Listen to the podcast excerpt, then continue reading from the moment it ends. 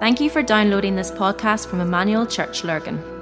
At Emmanuel, our vision is to help rewrite the story of Craigavon, Ireland, and the nations with the good news of the Kingdom of God. We hope you enjoy listening to this message.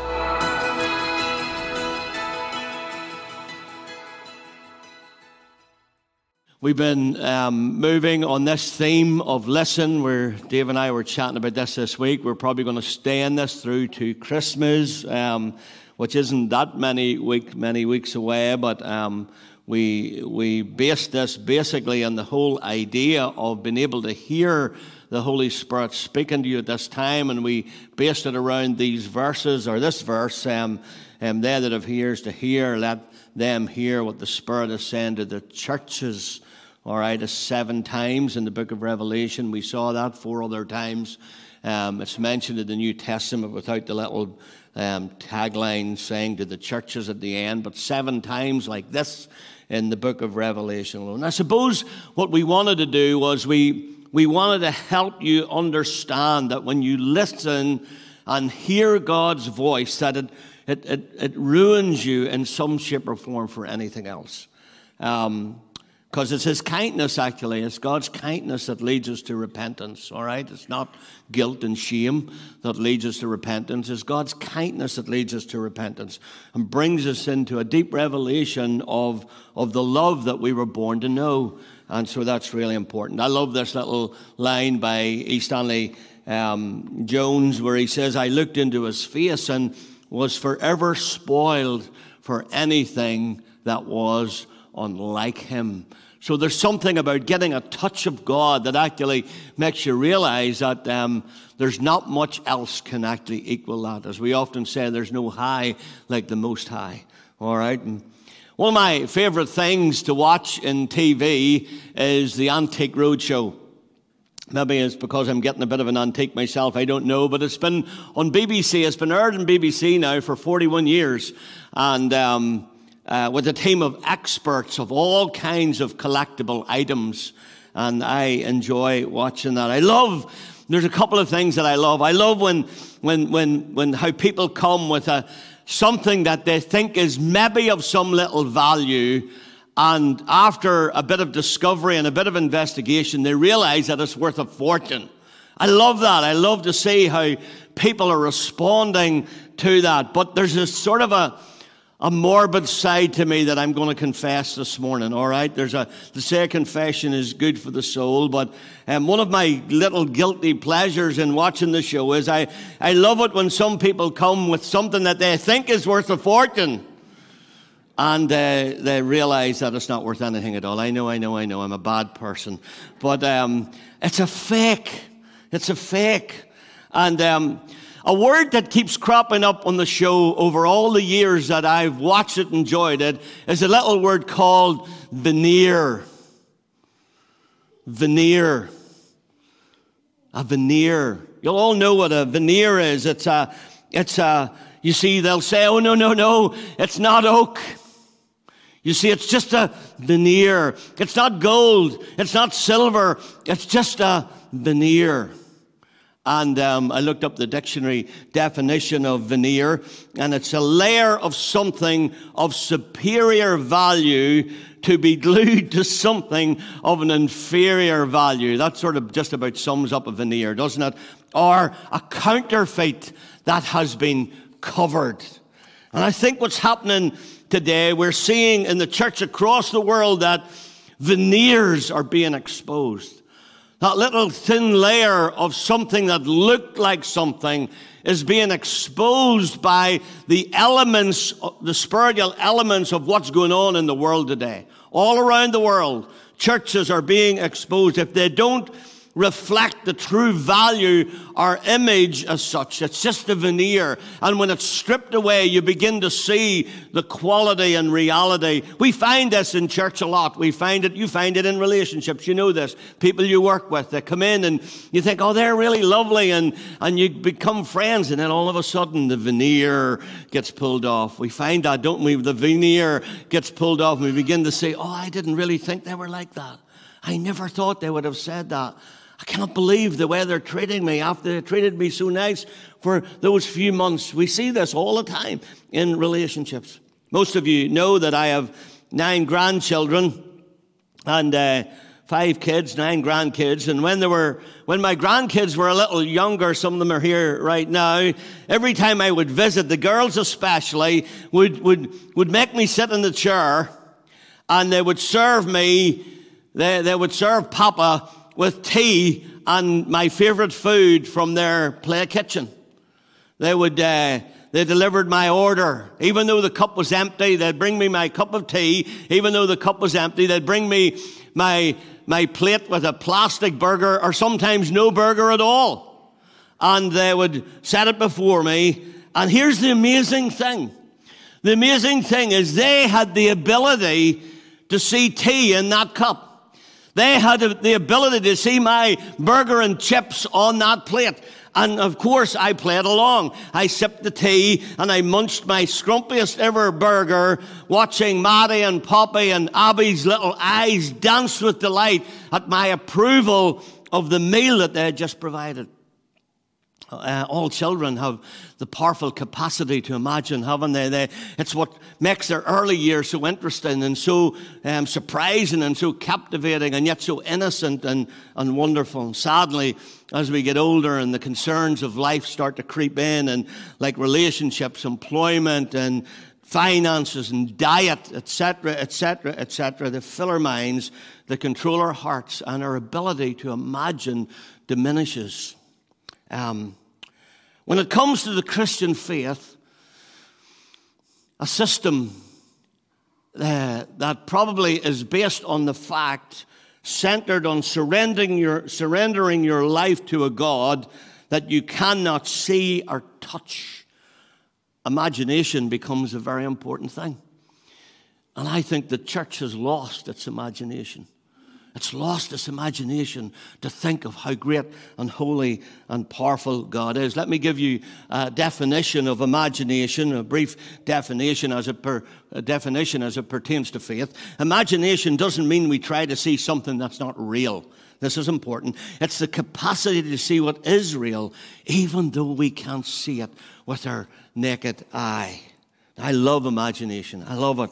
And so I, I, I want us to enable I want to enable you today in some kind, type or form to begin to imagine again. Because I think that God has given us a sort of a dual sight system. I think He's given us a sort of a dual hearing system where we, uh, where, where, where we not only see and hear physical things, but we actually begin to see and hear this other set of eyes and ears that we have, that we begin to see and hear the things of the Spirit because they're the eyes and the ears of the heart. God has given us this ability so we can see and hear the unseen world of spiritual reality. Now, just in case you're wondering, Phil, is this in the Bible? I, I hope you know me well enough to know that I'm not off on a tangent. The Bible's full of this stuff, all right? This is the story of Elisha when the king of Syria were, were wondering why in the wide world was um, did the Israelites know every move they were making? And somebody said it's the prophet. There's a prophet in Israel, and God, his God, tells him what you do in your bedroom. you read it yourself in 2 Kings 6. That's exactly what it says. His God tells him what you do in your bedchamber. And so it's the king of Syria is rip roaring mad, and so he sends an army to kill Elisha. And when the army appears, of course, Elisha's servant goes out to fill the coal bucket in the morning. Now, that's not in the Bible. I added that little bit. Um, he goes out in the morning to fill the coal bucket, and, um, and, and he sees this army, this Syrian army surrounded, and he comes in and he says, Elisha, we're doomed. And Elisha says, Take a chill pill. We're okay. We're all good. And he says, How can you say we're all good? There's an army coming against us. And it says, Elisha prayed, Open his eyes, open his spiritual eyes, Lord, so that he may see. And the Lord opened the servant's eyes, and he looked and saw the hills full of horses and chariots of fire all around Elisha. It's one of my favorite stories, many favorites, but this is one of my many favorites.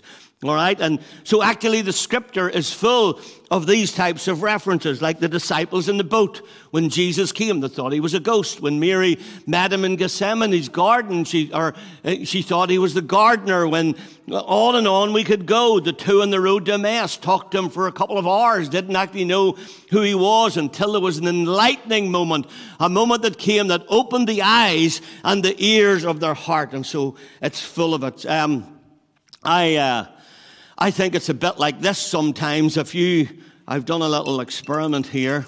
Um, so in this jug, whenever you, whenever you go to the scripture, you'll find that the apostle Paul says that we see through a glass darkly. So you can see the light of my phone torch through the glass. We see not that clearly, but we can see through the thing. We can see through it, and we're, there's, a, there's a little bit of stuff that we don't know.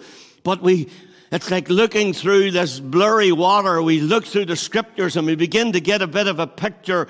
But what happens, the problem is that sin comes in, and when you add a bit of Lurgan sludge to it, um, don't ask me what was in that glass. All right? When you add a bit of Lurgan sludge to it, you begin to realize that something happens in the realm of this, and no longer do we actually see. We just get a glow of something. We don't actually see clearly at all. We don't even actually see anything because the, the mud blocks the vision. And so it is in the, in the kingdom world. What happens is the devil has a, a thing called sin that infects our heart and renders us spiritually dull. It makes us spiritually deaf and it makes us spiritually blind. That's what sin does.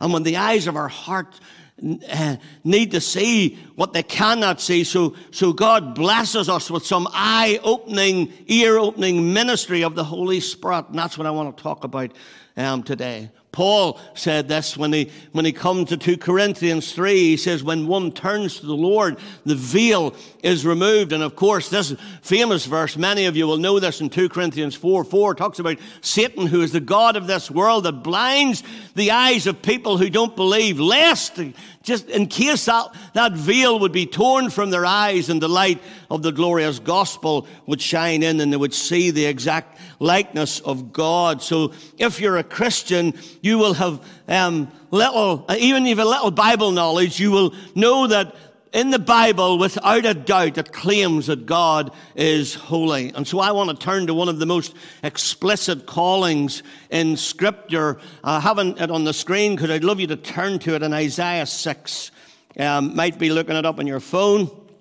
Or if you've got your Bible with you, let me, let me read it. And if you've got your Bible, don't be afraid to mark it and write over it. It's important that you, you do that. In the year that King Uzziah died, it says in Isaiah 6. I saw the Lord sitting high upon a throne, high and lifted up, and the train of his robe filled the temple.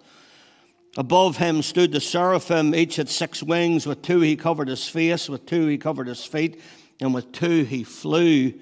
Um, and one called to the other, and they shouted, Holy, holy, holy is the Lord of hosts. The whole earth is full of his glory, and the foundations of the threshold shook at the voice of him who called, and the house was filled with smoke. And I said, Woe is me, for I'm lost. I am a man of unclean lips, and I dwell in the midst of people of unclean lips, for my eyes have seen the King, the Lord of, the Lord of hosts. Then one of the seraphim flew to me, having in his hands a burning coal that he had taken with tongs from the altar, and he touched my mouth and said, Behold, this has touched your lips, and your guilt is taken away, and your sin is atoned for. And I heard, listen, I heard the voice of the Lord saying, Whom shall I send, and who will go for us? And I said, Here am I, send me. And he said, Go and say to the people, Listen to this, keep on hearing and keep on seeing.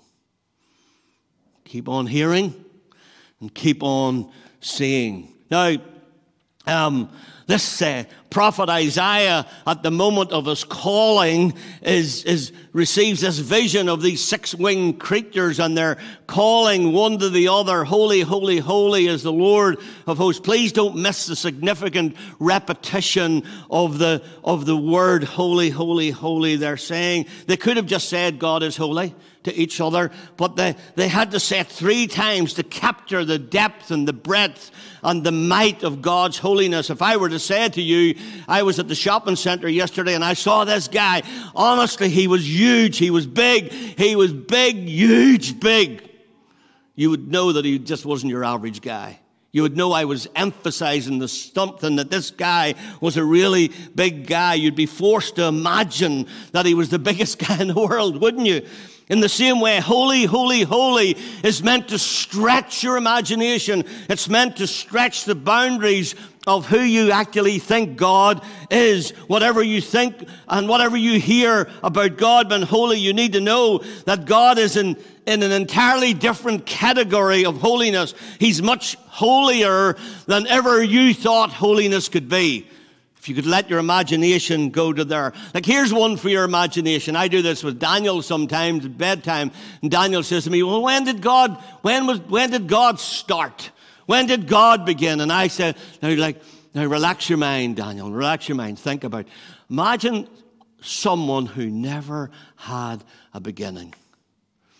And we sit like with our eyes closed and think, I, I can't really, I can't actually, my mind can't go back to think of somebody who never actually ever had a beginning, who always was. But even holy, holy, holy was not enough for the seraphs they tried to capture God's holiness. They had to add the whole earth is filled with his glory. These words are inspired by the Holy Spirit to take your imagination to where it's never been before. They're meant to blow your mind with the thought that God is unlike anything that you've ever encountered before. They're meant to humble you into the realization that God is fundamentally different than you and from I. They're intended to help you understand that you're dealing with someone greater than anyone and everyone you've ever dealt with before. Seeing His holiness will change the way you live forever. So let's ask a couple of questions. What is holiness? Well, Holiness comes from a Hebrew word. Um, the word is kadosh, or however you pronounce that, which means to cut.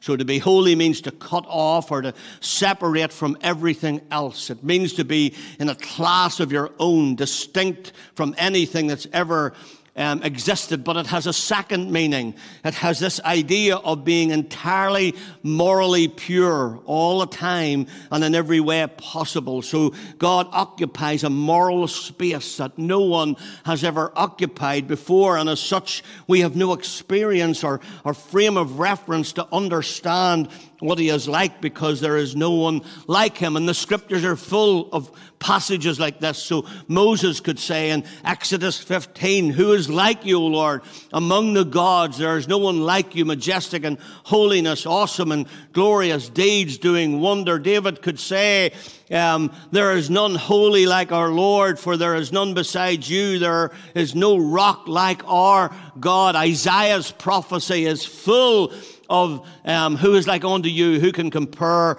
to God. So God's holiness is not a, an aspect or a, an attribute of who He is.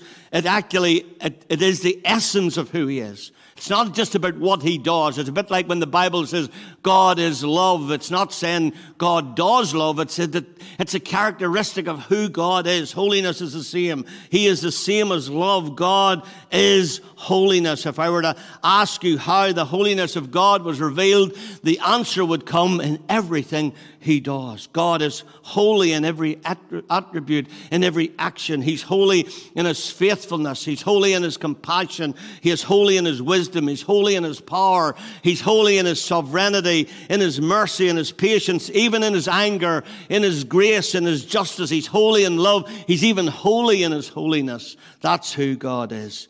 So, why does holiness matter? Well, holiness matters. The doctrine of holiness matters in my life because it's a very centerpiece of the gospel All right, if, if God isn't holy, without the holiness of God, we would be lost. There would be no right and wrong. Without the holiness of God, we would be in hell forever. Without the holiness of God, the, the, the heavens would just be for celestial beings and, and, and not for us at all. Without the holiness of God, Satan would be the winner in the battle for planet Earth. On and on I could go. The God story would not be the God story um, if it were not written and controlled at every point by the one who is holy in all things. Now, I think I've convinced you that God's holy, all right?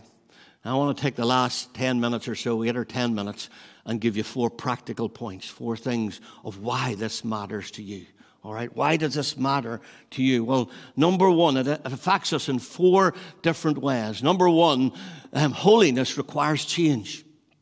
It says that in the year that King Uzziah died, I saw the Lord, Isaiah saying, high and exalted, seated on the throne, his train filled the temple. It is, the, it is evident that something needed to die for Isaiah to really see God in a new way. Um, Uzziah had been the king for 52 years. He was a great king um, up until the latter period of his life. And in the latter period of life, he got a bit proud and he decided to go in and do the job of the priest in the temple, and God struck him with leprosy and he died a leper because pride got into his heart. He was probably the cousin of Isaiah, and they were very, very close. As a matter of fact, it would seem that he was a crutch for Isaiah to lean on. And there come a moment in Isaiah's life that God needed to strip away the crutch. That ever happened? Ever happened in your life where you felt God had to strip something away to bring you to the point where you actually had to depend on Him like nothing you'd ever done before because the crutch that you relied on all of a sudden was taken away. That's exactly what happened, Isaiah. Because holiness, you see, requires change. Holiness requires us to make God our total dependability. So, um, our question that we could ask is what needs to die? What needs to die to clean up the jug? what needs to die that maybe brings us back to a place of absolute dependence on God. Second thing is holiness brings direction.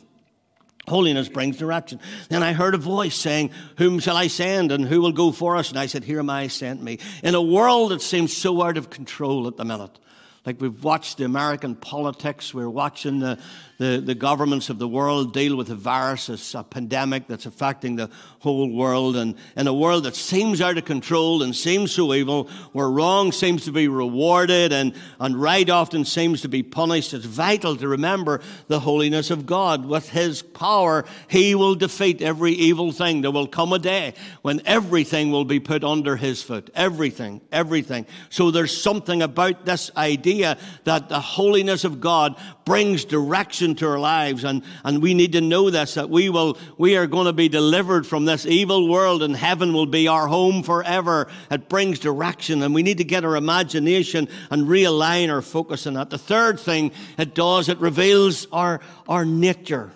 The prophet said, Woe is me, I'm lost. So when he gets into the holiness of God, you see, here's the thing. The more I study the Bible, I've been studying this Bible for over half a century now, and the more I know God, actually, the, the, the less I feel I know about him. The more I know him, and the more holy I actually find him to be, the more actually I see and think, why did he ever choose me?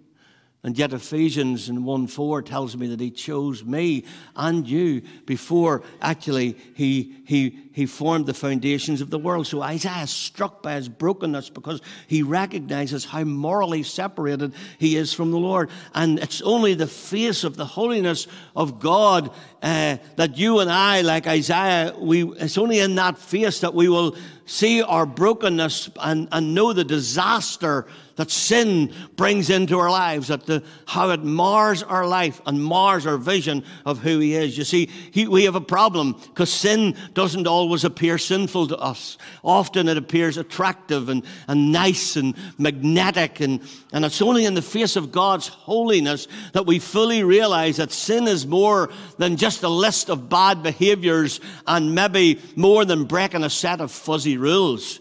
Rather, sin is a disease of the heart that causes us to willingly and repeatedly rebel against the authority of God and do what we were never intended to do and go where we never were intended to go. It's the holiness of God that tells us that since we cannot escape ourselves, we all desperately need a Savior who can do what we can't rescue us from this world and from sin. And if you don't know Jesus Christ as your Savior today, you should, you should bow your knee or bow your head and invite Him into your life and just repent of your sin. You simply cannot consider the holiness of God without also mourning your sin and crying out to Jesus, call to repentance, because you can't find Jesus without repentance. And that's what Isaiah finds here. And then, fourthly, um, holiness defines your calling because holiness is the essence of God's character and it becomes our calling as his children by inheritance. I love this verse in 1 Peter, two verses, 14 to 16, three verses. As obedient children, do not be conformed to the passions of your former ignorance, but as he who called you is holy, you also be holy in all your conduct, since it is written, You shall be holy, for I am holy. If you're God's child, there's a call to holiness. And, um, but there's a, a, second aspect to it as well, because if you're holy, you've been bought with the blood of Jesus. And if you're bought with the blood of Jesus, then you actually don't belong to yourself. You say, Phil, where do you get that from? Well, it's here in 1 Corinthians 6. It says, Do you not know that your bodies are temples of the Holy Spirit, who is in you, whom you have received from God? You are not your own. You were bought with a price.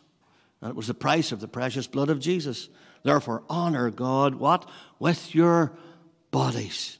To say you're holy means that you've been set apart by God's grace and for God's purposes, and your allegiance is no longer to the kingdom of your success and your happiness, but to the progress of the kingdom of His glory and His grace.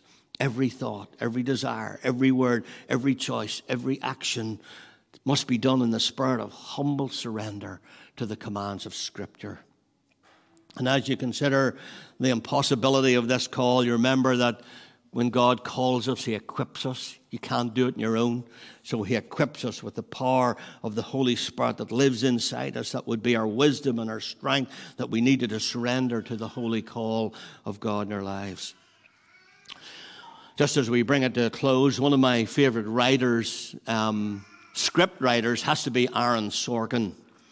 Um, he is an American screenplay writer, and um, he wrote movies like An American President. It's one of my romantic favorites. Um, if you want to watch it, it's a great movie. I love it. An American President. I've watched it three or four times. Um, he wrote A Few Good Men. But probably his well known greatest piece is West Wing, The West Wing. And um, if you haven't watched the box set West Wing, you should watch it. It's definitely intriguing. It's a box set covering the life in the White House with Josiah Bartlet, or Jed Bartlet as he's called, who is a president played by Martin Sheen. And the third season covers the administration, um, the third and fourth year of his first administration. It's interesting talking about American politics, isn't it, at the minute? Um, um, I better say no more. And um, and at the end of season three, he is announcing, Bartlet is announcing his intention to run again. And, uh, but the, the final episode, as box sets seem to do, the final episode leaves you in a cliffhanger. Will Bartlet run again? Will he get through? And, and it, it sort of, it finishes there. And so when the, when I was watching this, I was watching this now when it was being just played. So I was waiting in the fourth season. I wondered, did Bartlet get, wonder did he make it? Did he get through? Is he the new president? What will happen? So we come to the fourth season, and I was excited about the fourth season. And I put the first episode on in the fourth season, and this is the first line came up. Six months later. Six months later. Sorkin. Oh man, he's pretty, pretty, pretty slick. And we find in the first episode of, of, of season four that Bartlet is back in. He's president again. He's into a second term. But we're trying to figure out how did it work? How did it happen? How did he get there? Like, it, it's, it's easy enough telling us, it's telling us that he's there, but how did he get there? You see, all of us have read the end of the book. we all know that God wins. We all know that, that, that, that in the end, we're going to be forever with the Lord if we know Him as our Lord and Savior. We know that, the end of the book. But here's the thing all of us are somewhere in the middle of the book.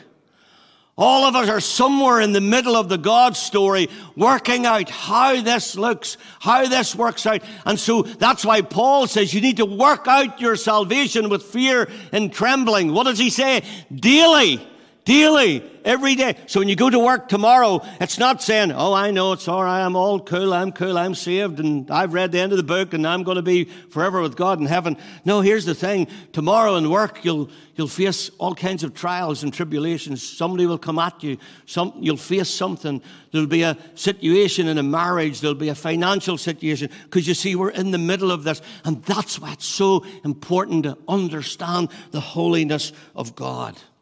Because the holiness of God allows us to live in the middle of the book, allows us to pull ourselves into the God story, opens our ears to hear the voice of God, opens our eyes to see what He's actually really doing in this present term.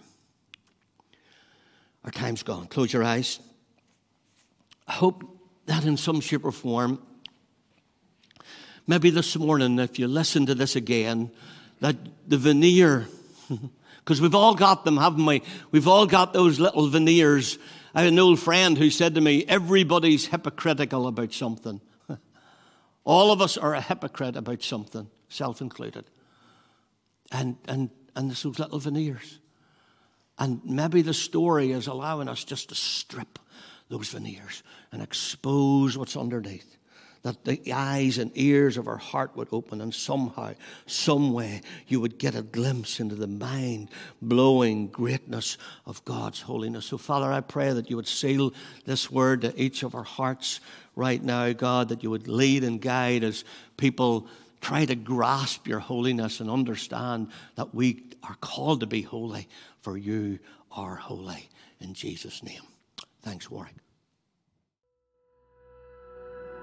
We hope you enjoyed listening to this podcast.